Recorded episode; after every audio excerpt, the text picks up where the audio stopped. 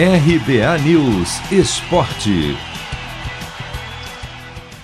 Quatro times brasileiros voltam a campo nesta terça, pela quarta rodada da Libertadores da América. Um deles com a corda no pescoço. 7 e 15 da noite no horário de Brasília, o Santos, na Vila Belmiro, faz talvez o principal duelo da fase de grupos contra ninguém menos que o Boca Juniors, da Argentina. E uma derrota do Peixe praticamente elimina o atual vice-campeão já na primeira fase.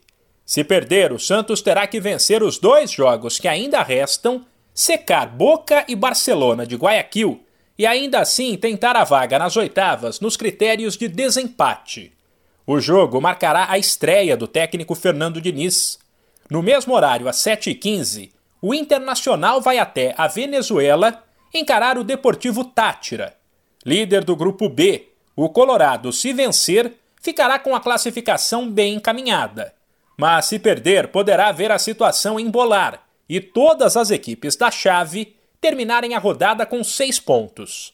Os outros dois brasileiros que jogam nesta terça pela Libertadores estão mais tranquilos, já que são as únicas equipes do país com 100% de aproveitamento.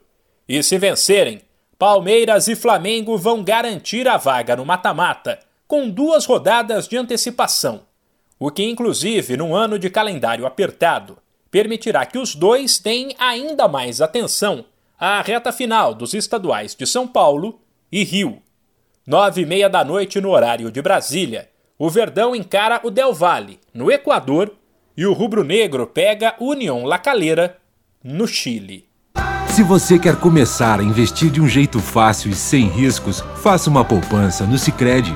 As pequenas economias do seu dia a dia vão se transformar na segurança do presente e do futuro. Separe um valor todos os meses e invista em você. Poupe com o Sicredi, pois gente que coopera cresce.